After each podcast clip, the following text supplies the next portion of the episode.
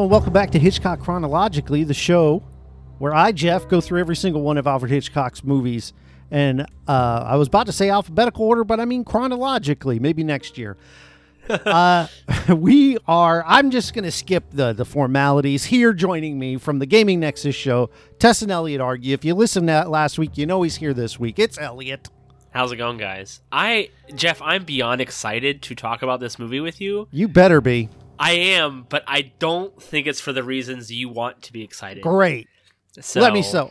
Okay, now anyone who's listened to any episode has probably heard or now kn- knows. So you, you ever have that thing where uh, someone's like, "What's your favorite movie?" and maybe you think, "Well, it depends on the genre. I like comedies, but your favorite?" horror?" You know, they're- Sure.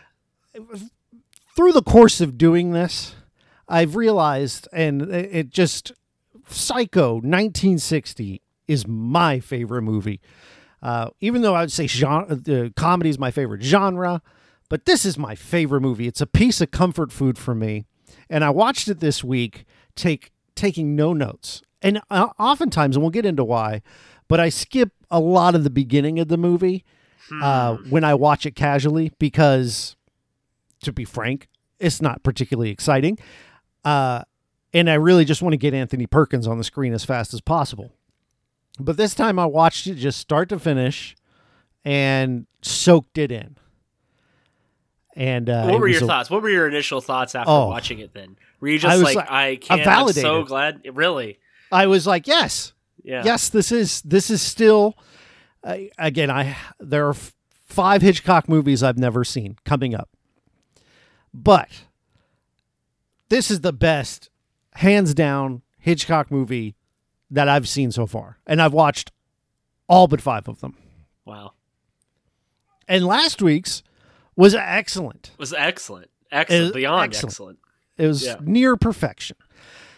This is my the you know how like okay, so I, I you're not from the South, but you probably had sausage gravy and biscuits at Oh, some of course. point, right? Yeah. I'm not. I'm So- no monster, Jeffrey. Yeah, good. so I, my mom's sausage gravy is my favorite. Of course. right? And I they Yeah. opened this place in town. I don't want to say the name of it, but it's like everybody's like, "Oh, the sausage gravy, you're gonna love it." I'm like, I get it, and it's like sweet and gross, and maybe from some sort of uh, culinary reason, this is better, but it's not my mom's sausage Sure. gravy. Yeah. Nothing will ever beat it, and nothing will ever beat Psycho in my heart. It's, why? Why is that? perfect. I want to know why that is. Uh, Like, what? What is it? Is there? A, is it a lot of things about this that just it's the great, perfect amalgamation of everything to you? so I think it was the right place, right time. Okay, which is a lot such a big deal, right? I feel that way. I think we've had this conversation before, um, but I felt that way about Speed Racer, the film, the live action one. You and I, I believe, if I remember, I think we correctly, have had this. Yeah, we both agree that Speed Racer is underrated. It's my favorite Yeah. Wachowski movie. It's uh, it's it, yeah. If it's not my favorite, it's this. It's in my top two Yeah. I- and yeah. I, you can put me, Matrix in the trash and just give me Mm. Speed Racer over and over and over again. For me, personally. and I know a lot of that movie is right place, right time hmm in my life when I watched it. Like you know, certain scenes just I was like, oh my god, this is like perfect filmmaking. Which They, yeah, I, they, they figured out a way to allow what I want them to do. Now that I'm saying this, if you've listened to our other podcast, uh, my other podcast, the movie Draft House, we recently reviewed um, Power Rangers. Now, if the Wachowski sisters could please make the new Power Rangers dude, movie just like you made Speed Racer, dude, I would Oh. be there in a second. I would be all over it. Wow. Anyway, okay. now you, si- oh, you've now destroyed me because now all I'm going to think I- about is what a. Wachowski Power Ranger movie would be. Thank you, I appreciate it. it would have to happen, right? Okay. Oh, anyway, Now- sorry. So uh, we watched Psycho from 1960, of course, directed by Alfred Hitchcock, starring Anthony Perkins, uh, Janet Leigh, Vera Miles, John Gavin, and a few others. But those are the big ones. Now you've not seen this before, and I have we've, not. We've said, uh, I said, I asked you if you've gone in as blind as possible, and um, so I'm just going to go up front. Now, if you've not seen Psycho, from here on out, we're going to get into spoilers, and there's major ones to be had if you know nothing. I tell you go watch Psycho and come back. Yeah, for sure. And that's Elliot saying it too. yeah. This is not just me not being one biased. to. This is definitely not one to just listen to us talk because, I frankly, I think we're going to talk a lot more than just the plot here. Yeah. So, final spoiler warning. Yeah, please. Did you see the twist coming? I I did, but I want to say because because I knew what the movie was. I knew the movie's about a psycho. You know, I I but I didn't I didn't until pretty late into it. Uh, right, I, it was coming to me because I knew I knew there was a twist. I knew there was a twist, and I was trying to figure it out because I that's how I am. right. So Now, uh, I, I, did you have you watched Malignant? No, Okay, no. There's a twist in that movie, and I was listening to a review of it, and someone said I figured out the twist beforehand, and I was just praying it was true. And uh, when you kind of stumbled upon the twist, were you like, "Ooh, I hope this is real"? yeah, I, when I realized the twist, I was like, oh yeah, that's that has to be what it is. Yeah, You know, because it, it didn't lead itself to many other conclusions. right. And so this movie's known for the twist. We'll get to, but uh, also the lead, Janet Leigh, playing Marion Crane, is the focus of the movie for the first thirty minutes. Yeah, which I that was really interesting to me. Now, again, you're coming at it from a even, and this is one of the things that I think even Eric and I were talking about. It's like even if you know nothing going in, this movie is in the zeitgeist. It's out there. Even on, you may have seen an episode of The Simpsons or Yep, yeah, yeah. something that references Psycho. You've well, certainly there's scenes here like the shower scene, uh, like the stair scene that I remember seeing recreated. Yeah. Right. Uh, the the very last scene, I, I even believe is um was at one point on your Twitter. It is currently on my Twitter. Yeah, the, the picture of you know- Norman Bates' face. I have my Norman Bates pop over here. I'm cuddling it lovingly. Um, so okay, to get back where you're saying, right place, right time for the why this movie means so much to me, and I brought it up several times on this show, is the attraction at Universal Studios in Florida, where you go in and uh, you sit and watch the birds in 3D, and you watch Dial M in 3D, and then you go into the Psycho section where they kind of tell you about the history of the movie, and it created this mythos to me where Anthony Perkins was on the screen and he's like, "I didn't do it. I didn't kill Marion Crane." He's like, "There was another actor in the role that day." So the the person wielding the knife was not Anthony Perkins, but another actor, and and it's just something about. I think it's one of the first times I can remember a peek behind the curtain of filmmaking, and they got into the chocolate syrup that they used for uh, the blood in the shower because this movie's in black and white. It's the last black and white Hitchcock film, um, and it was like, oh, that's a neat thing. And then they had the house, and the house has always been creepy to me. And I think it's because the movie scared me a lot when I was young that it just kind of embedded itself as this mythos that I love. And to the point where I've watched all the sequels multiple times. I watched the Bates Motel show. I've read the books. Uh, just about the only thing I haven't done, which I need to do, is there was a made for TV movie called Bates Motel that came out in the nine, 80s, maybe, that I need to watch. I just haven't done it yet because it's kind of hard to find. Um, but it just, it, it was, I guess it was just the right movie, the right time, and I latched onto it and just kept watching it. And I think Anthony Perkins puts in one of the greatest performances of he any actor of all time. absolutely steals this show, uh, this movie. He his performance is like just on another level. Absolutely, he's by far the best part of this movie to me. Easily. I, I thought, yeah, Yeah.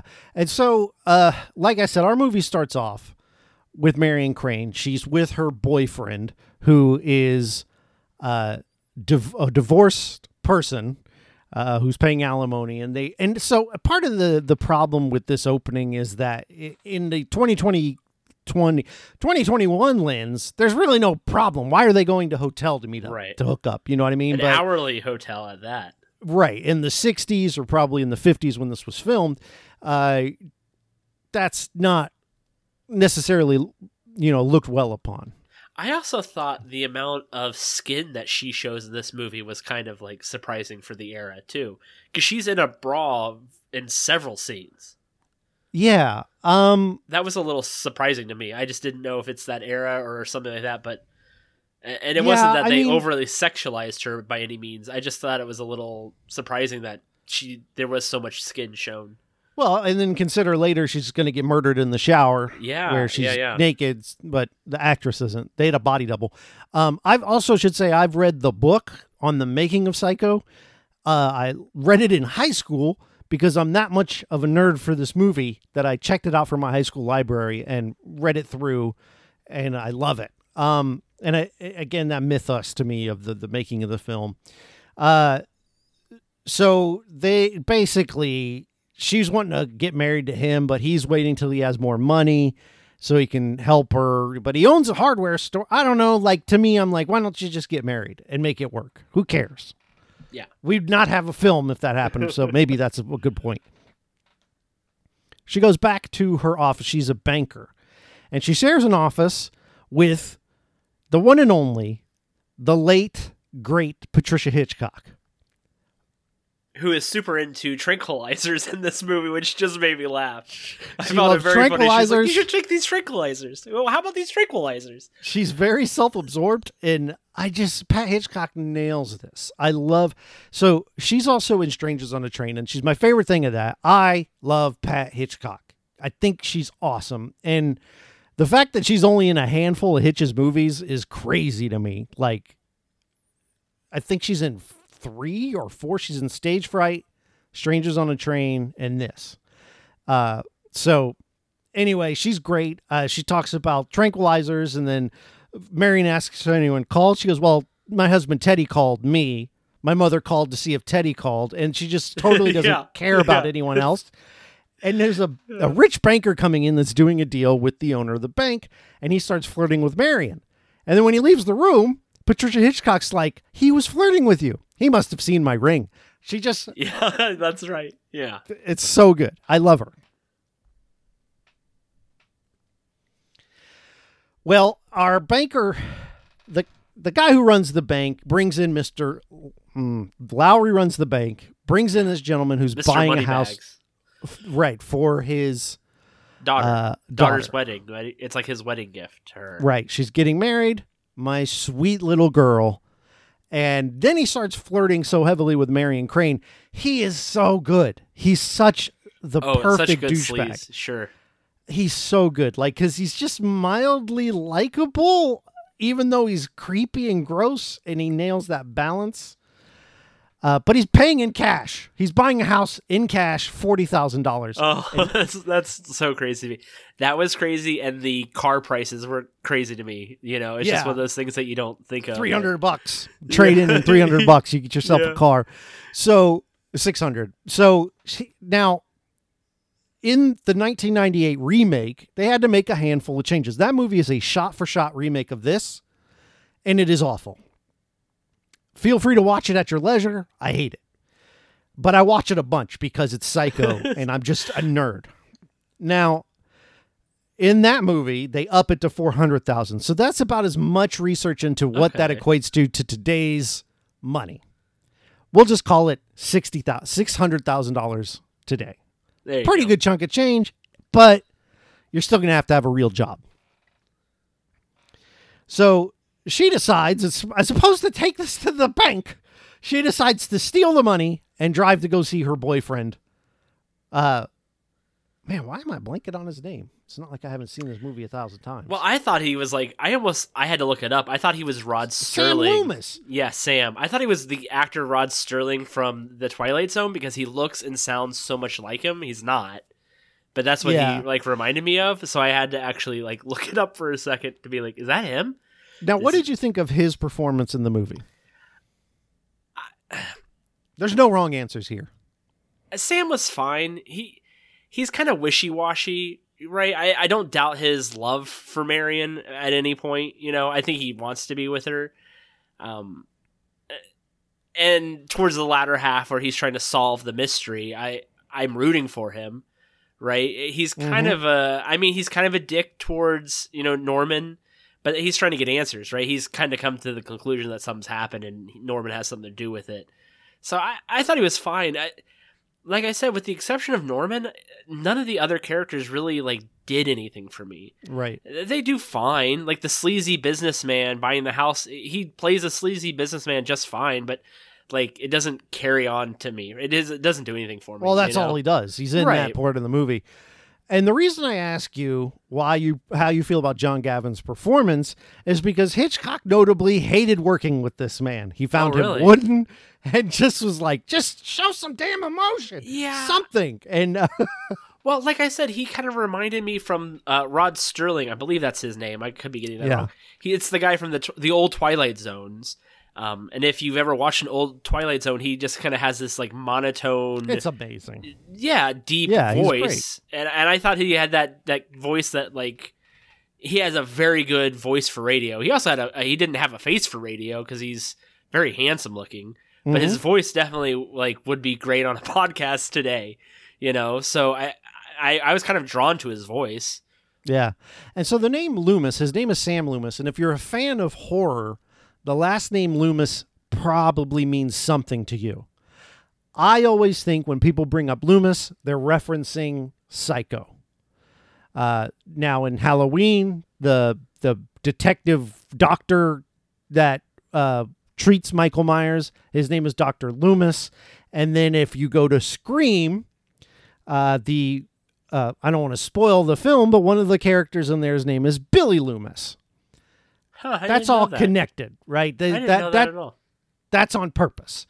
Um, and it just kind of always, and when I see that, it just brings me joy. When I hear anyone's name is Loomis, it's maybe even Like, more so than that. Bates. I get that one. It Yeah. just just tickles me.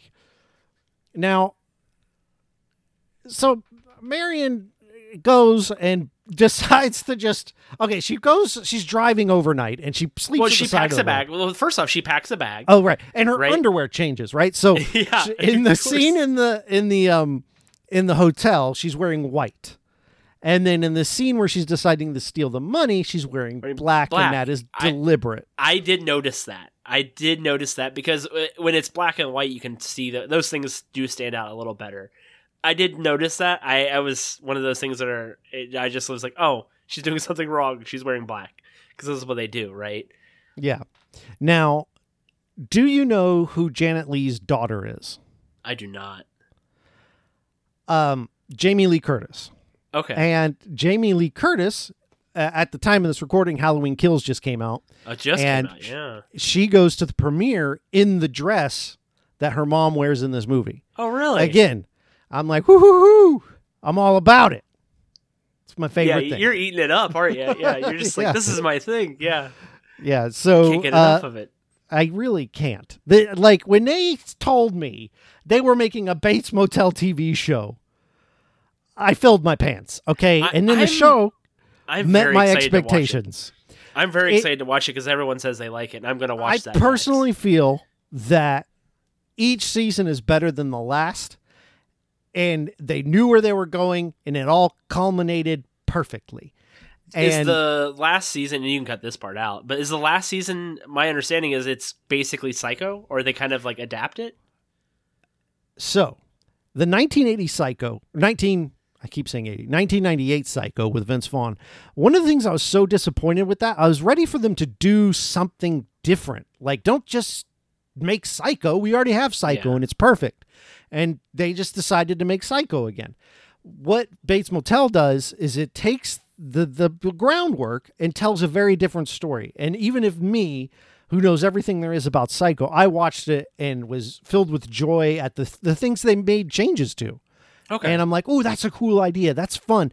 And like my brother uh, is almost as big of a psycho nerd as I am. He, you know, we were texting back and forth, and there were times where things were different. And we are like, oh, wasn't that cool? Like, what a great idea. So it wasn't one of those that you, I hate the ruin, you ruin my childhood argument because yeah. i- i- the 1998 Psycho didn't ruin Psycho for me. It just even solidified it more as just a perennial classic. Uh, where were we? So she's leaving, and as she's leaving town, she her boss sees her. Right, he's yeah, walking. that's right. and they make eye contact, and he kind of like notices because she left early because she, she went home good. under the Yeah. pretenses of having a headache and I'm just going to go to bed. But now she's leaving town with $40,000 seen by her boss. So now she gets she okay, I'm going to get to the hotel. All right. Anyway, so you get like 30 minutes of this. But okay, She- so th- my first 30 minutes I was like what is when is it going to happen? When is this stuff going to happen? I the first half hour was really slow to me. Yes. And I, I think it was slow because I knew what was coming. I knew intensity was coming. But like it it dragged for me because there's Right. that whole scene of her, she sleeps in the car because she's getting too tired to drive. Then she goes uh, a, a cop stops her and she freaks out about that because she's like, "Oh, I have forty thousand dollars in cash on me," and so she pulls in to buy a brand new car or a used car, trading in a car for her car for another car, and the cop watches her do it, but she still does it. I was very confused by this. Yeah, she I, well, her actions are someone who has made a quick decision Yeah, and, and listen, Elliot, yeah. we all go a little mad sometimes, okay? I, I get her her motivation behind it, but the I'm dropping thing, just psycho ugh. references on my podcast about Psycho. is too much. I was just like, this is it, for two hours. I was like, this nothing has happened for the first Right. like thirty minutes. And that's why even me, hardcore fan, when I choose to watch the movie, I almost always skip this part. And it takes about 28 minutes until she arrives at the motel. This is when the movie starts. Now, this is also when the book starts. Okay. Okay. So there is backstory about Marion in the book, but it very much is tells you that uh, Norman Bates is the lead in the book Okay. and Marion is meant to be the lead in this movie. And so this is where the movie and the book kind of converge. But all the things about her banking and stealing money, pretty pretty straight ripped out of the book. There are changes. So in the book, Norman Bates is a fat guy. Uh, now Joseph Stefano is the screenwriter, and he okay. Hitchcock is he a genius? I don't know, but Joseph Stefano came up with a lot of the ideas. Uh, the he made the the suggestion to get Anthony Perkins uh, because he wanted someone young and handsome, and he wanted someone that the people could relate to. He was also I don't know if you know this. Psycho is the first movie to ever feature a toilet. oh really? Yes, the first time a toilet has ever been seen on screen in a in a movie. Wow, 1960. Huh? That's Yeah, crazy. Joseph Stefano's idea.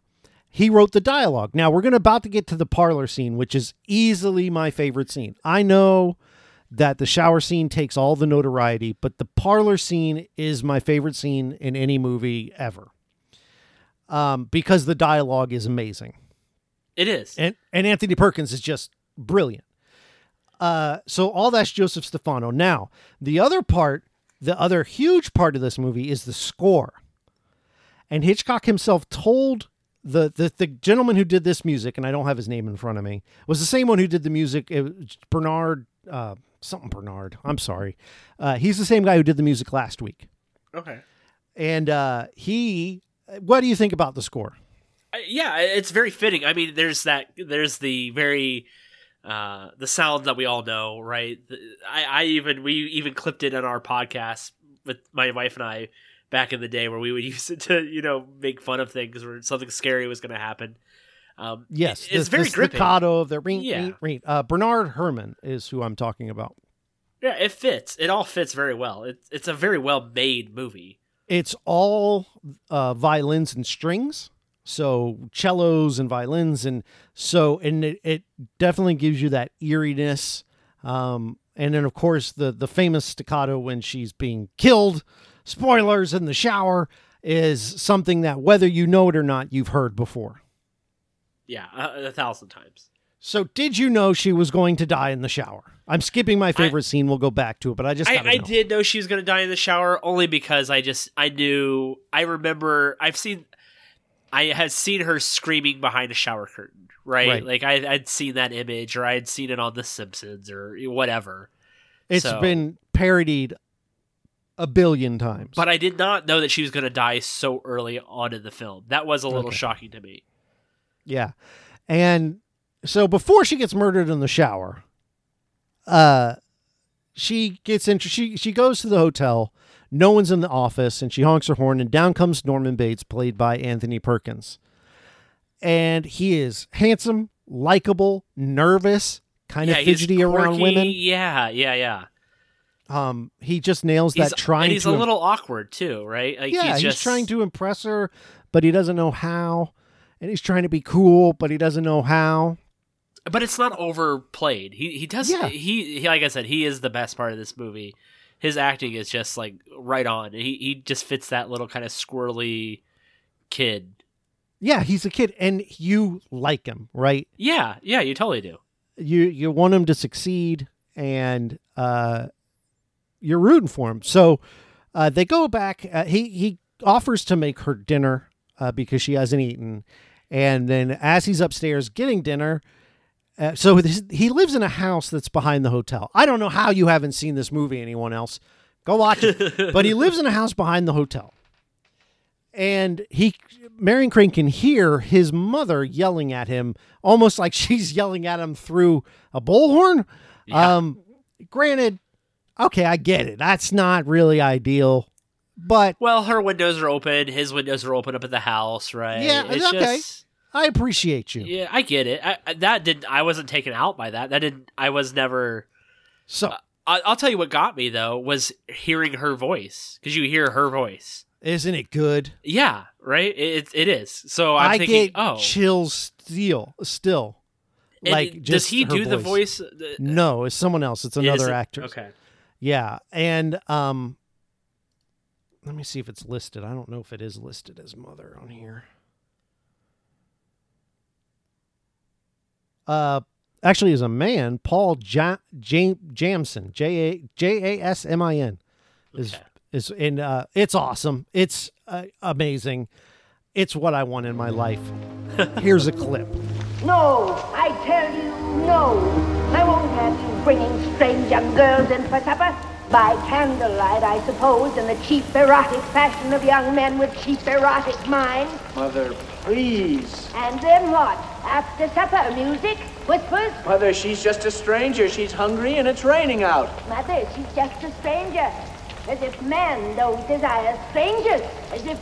Oh, I refuse to speak of disgusting things because they disgust me. You understand, boy? Go on, go tell her she'll not be appeasing her ugly appetite with my food or my son. Or do I have to tell her because you don't have the guts? Huh, boy? You have the guts, boy? Shut up! Shut up! So they go into the. So basically, he's like, "Well, I can't bring it up to the house because my mom's. She's, just out of the today." invalid. She's kind of crazy. She doesn't have good days. Yeah. Yeah, and you can even see her up in the window. Yeah. Um, and so he takes her to the back into the parlor, which is basically behind the office, and they have a conversation while she eats. And the room too. His hobbies include um oh what's it called where you stuff Taxidermy. taxidermy, thank you. And so the room is just filled with these taxidermy taxidermied animals. An owl and all kinds of just like stuff. It- It's all birds because he doesn't like the sight of beasts when they're stuff, and there's something passive about birds. Um, and they have a great conversation about being stuck in a trap, and then there's a point where he talks about sort of being stuck under his mom's thumb, and her being sort of crazy. And Marion says, "Why don't you send her someplace?" And this pisses Norman off, and it's so good. but it's not but he doesn't like yell at her. It's No, not he's- like right, it's you're still I mean you're you're still he's just like having an argument. He's defending his mom. Yeah. Right? People You know- always say someplace. And then he talks about people haven't seen the inside of those places. The shifty eyes watching you. And that's a like a moment where you're like, "Oh, this dude has been in an insane asylum." In in there, yeah, yeah. right. That's your first hint that something's up. But she doesn't catch that because they No. kind of continue the conversation and she kind of starts to reflect on her own life. Yeah, but Because- he even goes so far as to say, "Well, I've suggested putting her someplace myself, Yeah. um, but I can't do that to my mother." Yeah, because by the end of the conversation, she's like kind of turned a new leaf and she's like, oh, maybe I shouldn't have stolen $40,000 from my boss. Yeah, you think, Marion? even though she's only like 15 miles away from Sam's hardware shop. Yeah, just She's like, maybe I shouldn't have done this. yeah. So she decides to go back and, and give the money back, and to uh, symbolize this new beginning, she uh, well, she writes down. She does the simplest math in the world. Let me get critical of this movie for a second. She- Forty thousand dollars. She spent six hundred on a car, and she had to sit down and do the math with pen and paper. but also, she paid for the hotel room too. She did not do a very good job of. Oh, I didn't even. I, I, it's been days, so you know she's eaten. Oh right? yeah. you know. So her math is really. She's just like really worried about the car, but not not much else. Those are just those could be expensed. yeah. Yeah. So anyway- write-offs. Her math aside, she rips up this math, throws it in the toilet, and takes a shower. and how- we see we know this because Norman's oh, watching. Oh, right. through the Yes. through the people that so he has the, in the parlor. parlor is connected to cabin one. It's there's a wall that separates cabin one where Marion is staying and the parlor where uh let's face it, Norman Bates does his masturbating. Now, there's another change in the 1980 film that makes me want to slap myself. Okay. So this scene, 19, I said 1980 again, 1998. This scene, Norman pulls the thing around, he watches Marion get undressed, and then he goes back up to his house, right? Okay. Not saying it's innocent, but Right. it's still he's voyeuristic blah blah blah. In the 1998 they go so far as to have vince vaughn masturbate on screen. You hear the pants rubbing and you see oh. him shaking and it's like oh come on movie. I saw this in the theater with my mom. 1998 come on! Yeah, that's a pretty awkward moment. Doesn't get much worse than that with your mom in a theater. I I, don't know what he's doing i had to pretend i didn't know what masturbation was I remember seeing Titanic with my mom in the theater. and I was Oh. pretty young, and that was a pretty awkward moment. And that's and that's very like tastefully done. Like that doesn't get much more tasteful. Like that's as yeah tasteful but even you still you're get. like well normally Yeah. i'm aroused right about now yeah. but So I know my that feeling. parents I had, there's my story. So let's Yeah. Move on. So that's a change that they could keep in somewhere else. All right. Thanks, Gus Van Sant. What an idiot. Now, so as she's shower now, okay. You've never seen the shower scene. What was your opinion of it? I I was convinced that the mom was still alive because you see her. Right? She comes in with the dress she's wearing a dress and the the gray hair, right? Mhm. The long gray hair. I, I was convinced that like the mom was still alive to this point. I had not the twist had not come to me yet.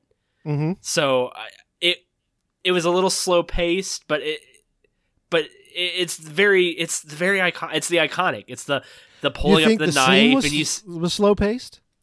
uh So, okay, nothing brings me more joy in life than when they have that shot of her on the right side of the screen, and the shower curtain is kind of it's one of those kind of- translucent yeah, ones, yeah, yeah. right? And you can see the door opening. You yeah, see yeah, the door open, and it's just masterful. And there's no music; it's just the sound of the water as Norma Bates is walking up, and then they she pulls the curtain, and you hear the. And I don't think I don't know if I can put it in the yeah well, we'll see I might put it in but I'm not sure. but you hear the classic staccato, and the murder of Marion Crane happens on scene. I I thought it was going to be Norman first off because I, I just assumed because I I was like oh he's crazy he's clearly psycho, right? Mm-hmm. I thought it was so I thought it was gonna be Norman, and I and I'm sure it's because of the time and like you know it's 2021 and like nothing really like I'm not like offended by seeing things.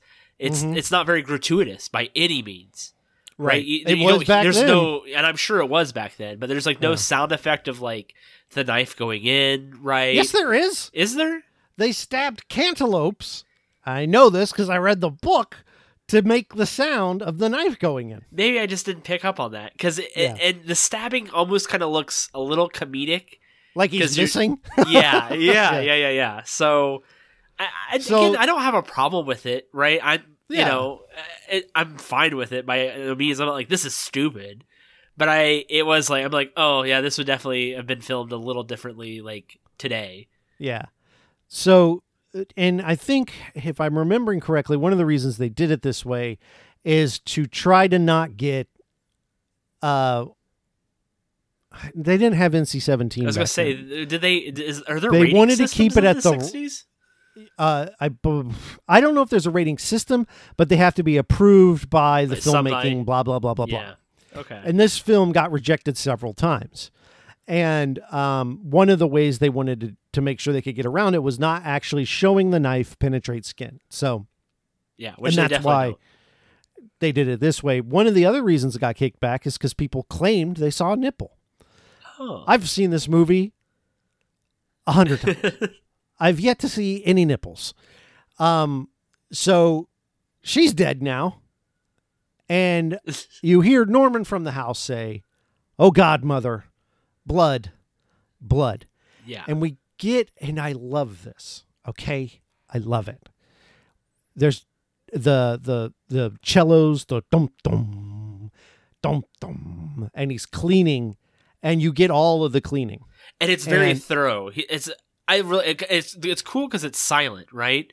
Right. You don't hear anything. You just see Norman working. He's he, he looks just like he looked pre- in the previous scene that he was in before, right? He he's Mhm. came down with a mop and a bucket, and he just kind of goes very meticulously through cleaning it up. Like, like I guess he's it- done it before. yeah, like he's kind Right. of done it before. Yeah, his mother is killed before. So he's he's he cleans up the bathroom, takes her, wraps her in a shower curtain, throws her in the trunk, along with, and they always make a point of showing this, the forty thousand dollars. Right. So Norman never knows that the money is on site. Uh, she has hidden the money in a newspaper, which he throws out uh, because he's getting rid of all evidence of her. Right. And then he dumps his car in the swamp. Her yeah, car in the swamp. Yeah. Is that is it a swamp? I uh, to me because it's so dark. I always like, is that like a tar pit? It just seemed like a tar pit. It's me. yeah, and You I'm the I mean? same way. But it is they call it a swamp, that's and true. Yeah. it's muddy and gloopy. It's way more dense than a, Yeah. a swamp. Uh, but he dumps the car back there, and it covers up with mud, and uh, that's our introduction to the Bates Motel and Norman Bates. And at that point, I'm like, what is the rest of this movie going to be about? I really was just like unsure of like where it was going from here. Like if we were just going to follow Norman around, I had no idea. So I would have been fine with that, but no, alas, we have to go back to Sam Loomis, where we're introduced to Vera Miles playing Marion's sister, Lila Crane.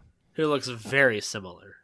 Yes. Now, uh, Vera Miles is one of the people who has, uh, one of the women who has had problems with Alfred Hitchcock in the past. I don't know as m- much about that. They're not as well documented as like the Tippi Hedren stuff, but it should be noted. Uh, she goes to Sam to find Marion. Marion's been missing. She's stolen some money. They know she's done it. And uh, the bank, or maybe the family, I I was the, I was kind of confused by this because it looked like she he it looked like the private detective worked for the sister well, because he the private detective calls the sister. Right, but he doesn't because she's surprised by him when they meet in Sam's hardware store. Um I'm, I'm getting sidetracked because one of the few things I like about the 1998 movie is in this scene. There's a guy behind the desk running the counter. Sam owns the hardware store. And uh, as Vera is yelling at Sam, Sam turns to his worker and says, Hey, why don't you go take lunch? Yeah, No thanks. I packed. Well, run out and eat it. The the man behind the counter in the 1998 film is played by the bassist from the Red Hot Chili Peppers, Flea. I love it. Yeah, nice. I'm a I'm a big Chili Peppers fan, and it was two of things coming together that I like. All right, so, uh, but once this guy leaves, in walks Arbogast, and Arbogast is a private investigator who's been hired by, I believe, the bank. Yeah, you're probably. I'm Now- sure you're right. And now, he's Mr. my second favorite character Yes, because he's love. just he plays a good private detective. He plays a good asshole. yeah, because he's not over the top, but he's he still is kind of a dick. Now he's played by Martin Balsam, who, uh, uh, okay, I can't find this movie anywhere. I can't. I don't pirate things. Okay, if I did, I could probably find it. But there's a movie that I love. That's a halfway parody of Silence of the Lambs and Psycho, and it's called Silence of the Hams, starring Dom DeLuise. Oh my gosh, that sounds absolutely terrible. I love it. But that's because I just love all things psycho. I want to find it. I need it to be released on DVD. Stat. Make it happen. I could probably find a VHS, but I have no way to play it. But it is a ridiculous movie. But I'm bringing this movie up now because, okay, maybe I'll hold off. I'll hold off until we get, well, because, yes, you'll see. So Martin Balsam plays Arbogast, and he's been hired by the bank, in my belief, because the owner of the bank or the manager, Mr. Lowry, is trying to give Marion a chance to kind of make things right. They're not really trying to involve the police because they don't want her to go to jail. And Right. if you can just bring the money back, we can kind of make this We'll right. figure it out. Yeah.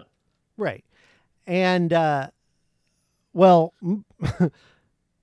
he doesn't believe anybody that says anything, right? Uh Right. Arbogast. He doesn't believe Lila, doesn't believe Sam, and Lila's like, "I don't give a crap if you believe me." Um but he goes on a hunt. He goes motel to motel to motel looking for any sign of Lila excuse me, Marion Crane, and he ends up at the Bates Motel. Here he meets our very own Norman Bates, who at first are quite cordial, but Norman quickly finds out that this man is looking for Marion Crane, and he starts to stutter. He starts to lose his cool a little bit because up until that point, he's quite amiable, right? Yeah. Yeah. Yeah, you think he's gotten away with it. Uh, right. For sure. Um, and he probably could have had he just been like, "Oh yeah, she was here. She left in the morning." Yeah. But he's covering himself first. He lies first. yeah, about her "No, not no one's being been here in weeks. Yeah, No he one's hasn't he doesn't weeks." recognize her picture. Right. I don't know who that is. No one's been here in weeks. And then later he says, "Oh, someone was here last week," and he's like, "Ah, you see." You know, and then he says, if it uh, Arbogast after being told the story says if it doesn't gel, it isn't aspic, which makes no sense to anyone alive past the 80s. But one of the few changes in the 1998 remake that makes sense is they changed this line to say if it doesn't gel, it isn't jello. And now I know what that line means. Oh, that's great. Well, anyway, Arbogast pretty much knows. Like he sees Mother in the window while he's talking with Norman, and Norman says that you know he starts to get defensive because Arbogast starts questioning his manhood and saying, uh, "She tricked you, didn't she? She used her feminine wiles on you, or paid you with money." And he's like, "No one, can, no one can fool me." And he's like, "Well, maybe she fooled me, but she didn't fool my mother." And this is like the dumbest thing Norman can say Yeah, yeah. because now he's Arbogast is like, "Oh, okay, let me talk to your mom." oh, so yeah, yeah. Saw your mom then. Okay. Yeah, Norman draws a line here. No, you need to leave. And he starts talking about warrants, but he's a private investigator. He can't get warrants. I don't think I need to ask Mark, but you can't get warrants if you're not a police officer. Well, Anyway. he, he well he says like, "Oh, I would need a warrant for that, wouldn't I?" So he's Yes. just kind of like leading him on to be like, "Oh, there's something there, but I you won't tell me what it is." Yeah, exactly. So he leaves and he calls Lila and he lets her know, "Hey, I know she's been here." Um and but something uh, doesn't gel. Something doesn't make something isn't making Jello here. I need Yeah, to go he's no aspic. further. So he has to go back because he wants to talk to the mother, and he also knows that she stayed in cabin one, and he knows this because Norman kind of hesitated going in there and moved to the next cabin. Yeah. So Arbogast goes back, and he goes up to the house, and this is where I will cut back. Actually, no, I won't. One more second. So he goes to the house. He's going to talk to mother. And you get one of my favorite shots in the movie. He's walking Yeah, up the stairs That's the other iconic scene that I was familiar with. and the camera pans maybe pans probably isn't the word, but it kind of goes upward, like it's up yeah, the it stairs with it, and then it takes an aerial shot, and out from the bedroom comes mother with a butcher knife. Yeah. How did you feel about him falling down the stairs? Yeah, fully dressed. That scene again that was i i remember i've seen that scene either like a snippet of it or it played out again someplace like the simpsons or something like that where like the backdrop kind of catches up to the foreground you know that kind of scene like that. I it's very iconic. I've seen it. It's one of those things. The music plays again you know. Yep. so i i was right in my element. I was like oh here we go again. So Yeah. I, I it was exactly what i expected I saw it coming in that sense. Once I knew he was on those stairs, I knew that scene was happening. Yeah. So, So- Arbogast is dead. Now, okay. Now I can come back to Silence of the Hams, one of the greatest movies that no one's ever seen.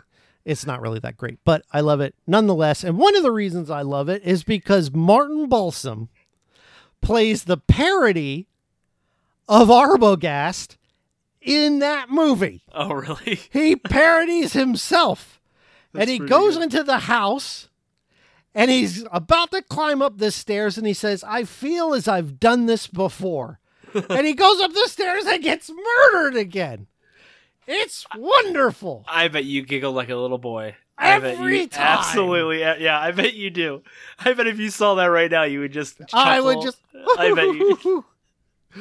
Uh, it makes me happy. So now, so this is one of the things. This is the end of the body count. All right, and and this is often touted as being the first slasher. How do you feel about that? Yeah, I get that. I. I was never. There's not a. There's. I, is there any jump scares really in this? I'm trying I mean, to you see Mother coming pretty much both times. Yeah, so there's not a lot of jump scares to this. So this isn't like um like a scare like uh, that kind of traditional jump scary kind of thing. And I don't think of it as horror by any means. It's like a Mhm. psychological thriller to me. Yeah. So I, I get the slasher, I, especially because of how the knives, how he holds the knife, or how Right. um, you know it's that's the way. Like this is the movie that everyone else bases their knife actions yeah, on. It's that big, thick knife. You see it kind of sheen of of the metal right before like it comes And down, and it is Stabs from yeah. overhead. Yeah, Like uh, the arm is at twelve o'clock and it comes down to three uh, in a stabbing motion. yeah. Um, so it's classic. it is definitely it's definitely classic. I definitely get that feel for it. Yeah, so there's two dead, and this is the that's the body count, right? So, and and if you're calling it a slasher nowadays, okay. So again, when I recorded this, Halloween Kills had just come out, and Jason and I just watched it virtually. My buddy Jason from the podcast Film Soliloquy, you can go out listen to the back catalog. Uh, we watched Halloween Kills together. He goes, "All right, let's make a bet. How many kills?" And he's like, "I'm thinking twenty something," and I go eight. And he laughs me. no. And I'm like, uh, eight still seems like a lot to me. And I think it's because this movie exists and Yeah, two was enough. two. and the body count in Halloween Kills was way above eight. And uh, was ridiculous. So, first slasher, mm, uh, I think it inspired slashers. I would look at, personally, Halloween is probably the first slasher that really kind of it was inspired by Psycho, but yeah, by Psycho. Obviously, the Halloween like- Loomis yeah, the shock, connection, but that's where the the the stone cold, stoic, speechless killer, like your Jason Voorhees, your Michael Myers, Yeah, yeah kind of came for from. sure. Uh, well, after Arbogast never contacts Lila and uh, old Dumpus, um, Sam Loomis, Sam, old dumpus. they go to uh, the sheriff in town, who No, they go great. to. He's he's a deputy. I apologize. Uh, Well, I only thought that was funny because when you see the deputy, he's like 80 years old. And I was He's like, ancient. this is the oldest deputy I have ever seen. and his wife is uh, similar age, which is one of the times I think maybe the only time in a Hitchcock movie where two people have been married and they're within a reasonable age range. Now, uh, Sam lets him know because Sam had gone out to find Arbogast on his own at the hotel and says that he saw Bates's mom home. And they go to this place, and he's like, "No, you know, Arbogast is missing. I, you know, Norman's wasn't there, but his mom was up there, and she had a conversation with Arbogast or whatever." And he's like, "Are you sure it was the mother?" And yeah, that's what the private detective said. And he goes, "Well, there's something wrong with your private detective because Norman's mom has been buried in Greenlawn Cemetery for the last 20 years. 15. I thought it was ten. 10 years. I, I- listen, I disappoint myself on occasion with my fandom. I should know this, but at this point, did you know the twist? I knew the twist. I knew the twist at that point because I, I I think he Norman has a conversation with his mom about putting her in the fruit cellar. Oh, you think I'm fruity, huh? y- you know and so i was like oh he's not putting her down there to like keep her quiet he's like i had i had i had already i had realized like oh she's like dead and i don't maybe i subconsciously knew that twist already and just never put the two and two together but i was like oh she's dead and it's been norman Yeah. but i but i was also still confused about the conversations because the voices are very distinct Yes. and it's out then, loud because uh, Marion was hearing the voice. Yes. So I was still a little like I was still a little unsure of it, but I I had thought I had solved it. Yeah. And you had. Congratulations. You've spoiled the film. Uh, so they go to But at the this point, it's like there's like 15 minutes left. Yeah, Like we're And- getting very close towards the end. and Sam and Lila decide to go to the hotel themselves. And I'm going to zip through this last bit because this is kind of the part. I would say that this is a uh, movie that is a sandwich. It's filled with okay bread and kind of stale bread at the beginning, but in the middle is like the finest roast beef you've ever had in your life. And then you kind of get to the end. But there's still good things about Okay, all right. Now, they go to the hotel and uh, Sam distracts Norman so that Lila can go talk to Mama. Yeah. Uh, she looks around the house and she goes into the bedroom where Mama would be and sees a indention in the bed, a Mama shaped indention, and which is strange. I've not seen that before on my bed.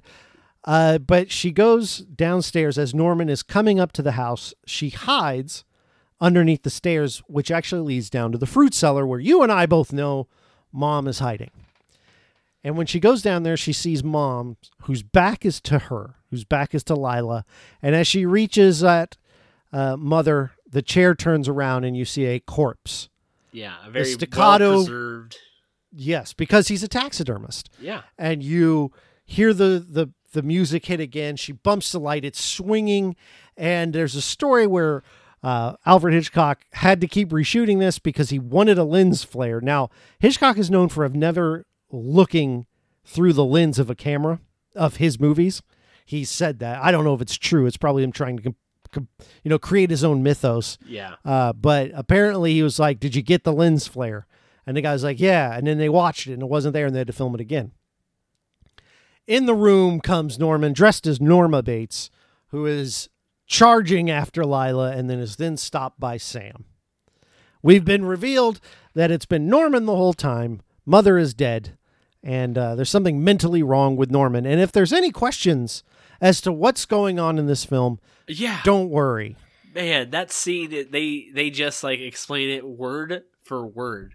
They give you they leave nothing to doubt. Including a myself. little funny. As well as the makers of the Bates Motel TV show, they all make fun of this scene because it's so much exposition. Your your your your moviegoers are idiots, and they need to be told exactly what happened. And they probably say some things uh, about the trans community that are not welcome today. Right, that's true. I did notice that too. That I was a little taken aback by those some of those words they were using. Where I was Yes. like, oh, wow, Oh, wow. we're using Yeah. these in 1960, are we?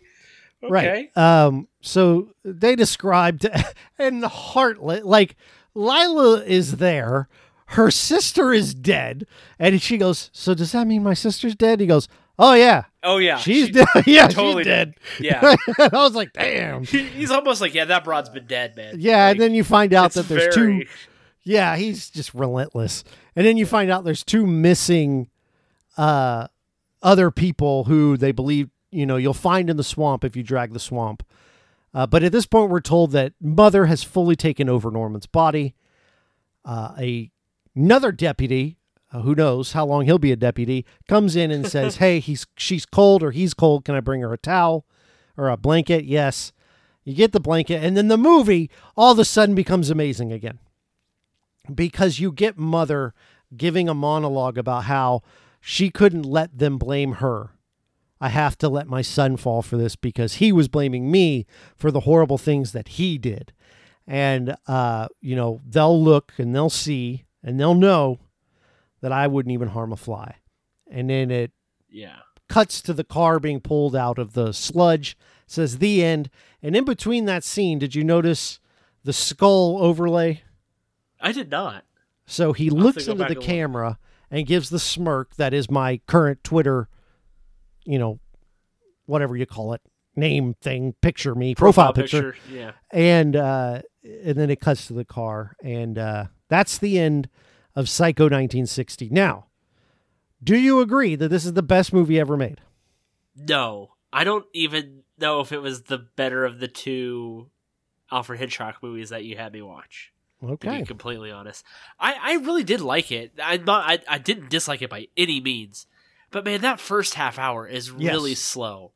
There's not a lot happening, and it's just kind of.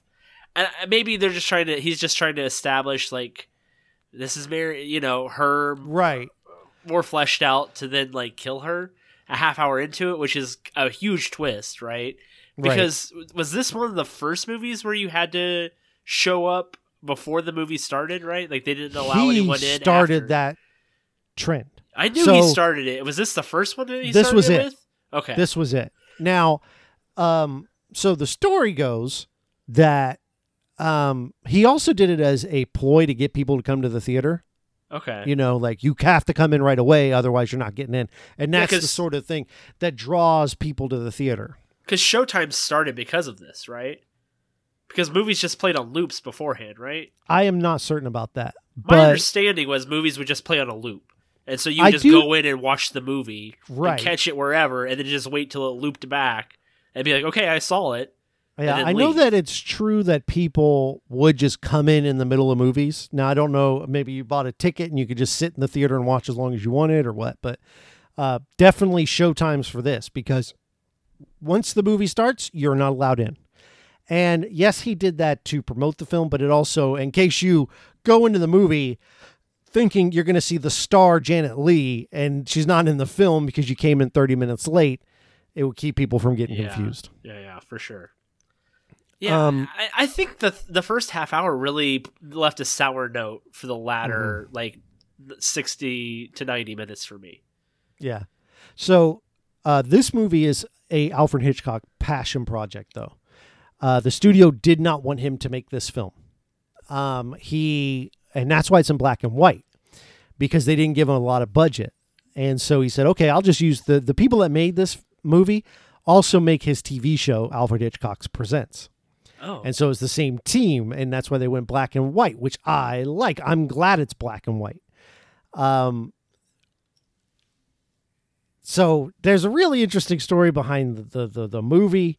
If you haven't read the novel, I do recommend the novel. Uh, The audiobook is really good. The guy who does the narration does a terrific mother. Um, but uh, you can also read the book, and it's short. It's I- I and and like I said, because you didn't like the first thirty minutes of this, the book really doesn't have a first thirty minutes. Yeah. You know, I mean, it just you're the first scene is Norman at the you know hotel. Yeah. I thought all the acting was really good. Uh, Norman Bates, the Norman is he's just like perfect. Yeah, plays- Anthony Perkins. And how does he do in the sequels? Is he just as good? Now, I, I don't think the sequels are super say- well regarded, right? Okay. Personally, now because of uh, the laws of film soliloquy, I have to call Psycho 2 a D, which is uh, what I have to call it. It's what I have to call it, and I have to call it a D. Now, that being said, I think it punches above its weight. for a, a movie that's a sequel based on something as popular as Psycho and to come out 20 something years later and also star Anthony Perkins and Vera Miles is pretty impressive. And it does some swerves. It's not great, but if you like Psycho, you might like it. Three is straight up a slasher flick. It is not smart in any way. He Anthony Perkins is kind of bad, but the in part okay, three I still recommend because do you know who Jeff Fahey is or Jeff Fahey? Yeah, yeah, Jeff Fahey. Yeah. He's in this movie in Okay. three, I and he plays that. Duane Duke, and Duane Duke saves the film. It's worth watching for Jeff Fahey's performance as Duane Duke. He's awesome. He's also don't hear what his actions are awesome because they're not. Okay, he's a terrible human being in the film, but the character is kind of really charismatic. And then there's the fourth film, which is a prequel. Well, it's not a prequel. It happens after the third film, but it's Norman telling stories of his youth. Oh, And so it cuts to like his mom getting killed and these other things that happen. And the the kid that plays young Norman is uh, the kid from E.T., the main kid from E.T., and he was also in Bly Manor. Um, Okay. I don't know something Henry. I know who you're George talking Henry. about, yeah. Anyway, um, I still recommend that, and that has one of my favorite lines in any Psycho movie, which is all that faith and no potatoes. It doesn't make any sense, and I love it. And then there's uh shoot, what else? I mean, Psycho 98, I've already said it's garbage. I've seen it a hundred times. Bates Motel, the show, which is fantastic. Uh and uh, of course Silence of the Hams, which uh, Yeah, is that's lost definitely to gonna be on my time. list. Sadly, lost to time. You've looked for it too, haven't you? You can tell. I can Many tell I you- want I'm un I'm unironically want that film. I want to watch it again. It starts Billy Zane as oh, this Oh, God. detective. Billy say bald Billy Zane or hair Billy Zane? No, he's got hair. He looks very Nice. handsome. He plays Joe, okay? But the character's full his first name is Joe, his last name is Foster, and his middle name is D. he plays Jodie Terrible. Foster. That is absolutely terrible. It's so good. Okay, it's the best movie ever made, and I wish I could find it. Second best movie ever made. The first being Psycho. Ah, yeah, I get, Ah. I get why you like it so much. no, you don't. I Don't know I get the acting, the, the the music. I, I get it. I get why you like it. But it just there. I don't know. I think it was just it, it was too slow in the beginning for me to grip And like me. I said, I skipped the beginning now. yeah, your favorite movie, you skipped the first half hour. I know. I can't defend it. that's, that's really weird. That's a really And, weird I mean, logic. Okay, there are movies that I like from opening to closing. Sure, sure, sure. Scott I- Pilgrim sure versus the. World is damn Yeah. near perfect all the way through. It- Yeah, I like, feel that way about The Dark Knight. I feel like The Dark can- Knight from beginning to end is like perfect. I can turn on Scott Pilgrim versus the World and I'm immediately in. From the opening pixel or uh, uh, chiptune uh, Universal logo to just the narration, and then I'm back in. Like I just that movie Yeah. is excellent, and maybe my favorite movie of all time. But Psycho's my favorite movie of all time. I don't want to move on. Uh, I made it here. This was the mission. If I can make it to point. Psycho, the the reason this podcast exists is because of a little place in Universal Studios that introduced me to the film Psycho. That has been uh, one of my favorite pieces of pop culture of all time.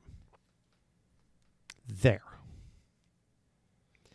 Now it's time for the ride down. Fortunately, the trip downhill is a lot quicker than the trip up. Uh, as the next movie I'm going to watch is The Birds. I'm going to be joined by Tessa of Tessa and, and Elliot fame, uh, and she will The be better half the- by far. uh, certainly. easily. You'll- And she's without gonna question. She's gonna not know what to do when I don't sarcastically uh, treat her like crap for 30 minutes. She's just gonna be stunned. Eh, she's used to that. It's everybody but me. She's Oh, uh, okay. Yeah. Most people are kind. Now, Elliot, uh, I I I apologize again. I'm sorry. I well, I'm just glad I didn't didn't hate it. I was afraid I was going to hate this and be like, "Why do I'd you love fine. this?" No, I because you talk so highly of it, I get like it. all the time, that I'm like, "There's something to it, and there must be something to it." And I, I get why there's you see what you see in it. Again, the acting is really good in this. Do The you no- have a movie that that people just don't get that you are like, this is it. This is I I really like Cloud Cloud Atlas, the other Wachowski siblings film. uh huh. I really like that, and nobody else really likes that. And I, I think it's because I read the book first, and Do they prefer to be called with the book. siblings? Well, I sisters earlier. I believe at the time they were siblings. I believe they were a brother and sister at the time, and I know that's not true now. They're both Okay, well. sisters now. I, if I'm saying that correctly, please excuse me if I'm not. So I believe at the time they were just siblings. So I just tend to say the Wachowskis just to not. yeah. Sorry. You know, yeah. not yeah. that this podcast is big enough to ever get canceled. No, no. But so but anyway, Speed Racer, go watch it. It's fantastic. but Cloud Atlas, like you have a movie that you just unequivocally love, and people watch it, they're like, Elliot, why?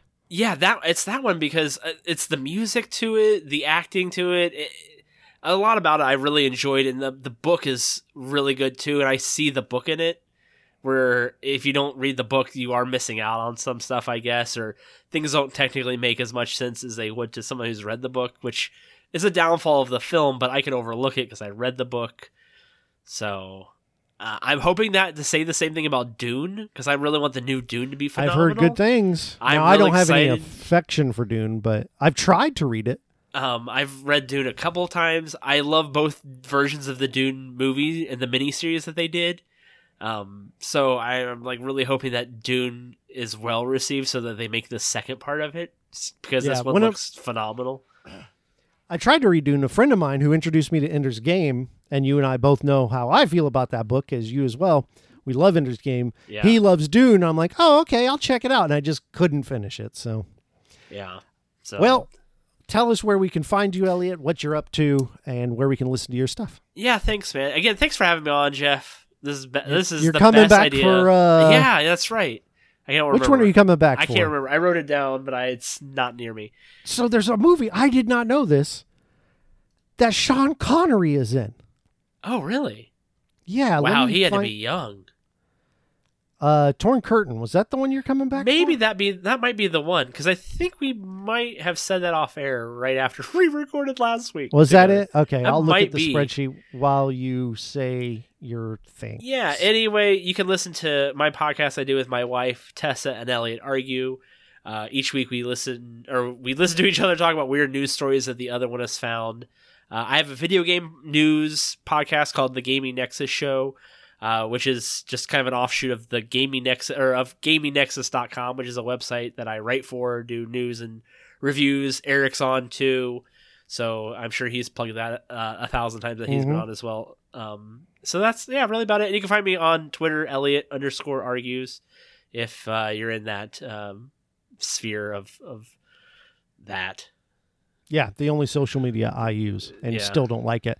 Uh, well, as for me, you can find me on Twitter at podcast by Jeff. Email the show or don't. It's fine. Hitchcock chronologically at gmail.com.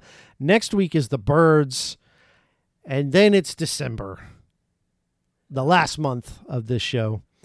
Uh, thanks again, Elliot. And I will for sure, catch man. you all next week. It's sad when a mother has to speak the words that condemn her own son. But I couldn't allow them to believe that I would commit murder. They'll put him away now, as I should have, years ago. He was always bad. And in the end, he intended to tell them I killed those girls and that man. As if I could do anything except just sit and stare, like one of his stuffed birds. Well, they know I can't even move a finger, and I won't. I'll just sit here and be quiet, just in case they do suspect me. They're probably watching me. Well, let them. Let them see what kind of a person I am. I'm not even going to swat that fly. I hope they are watching. They'll see. They'll see and they'll know, and they'll say, why, she wouldn't even harm a fly.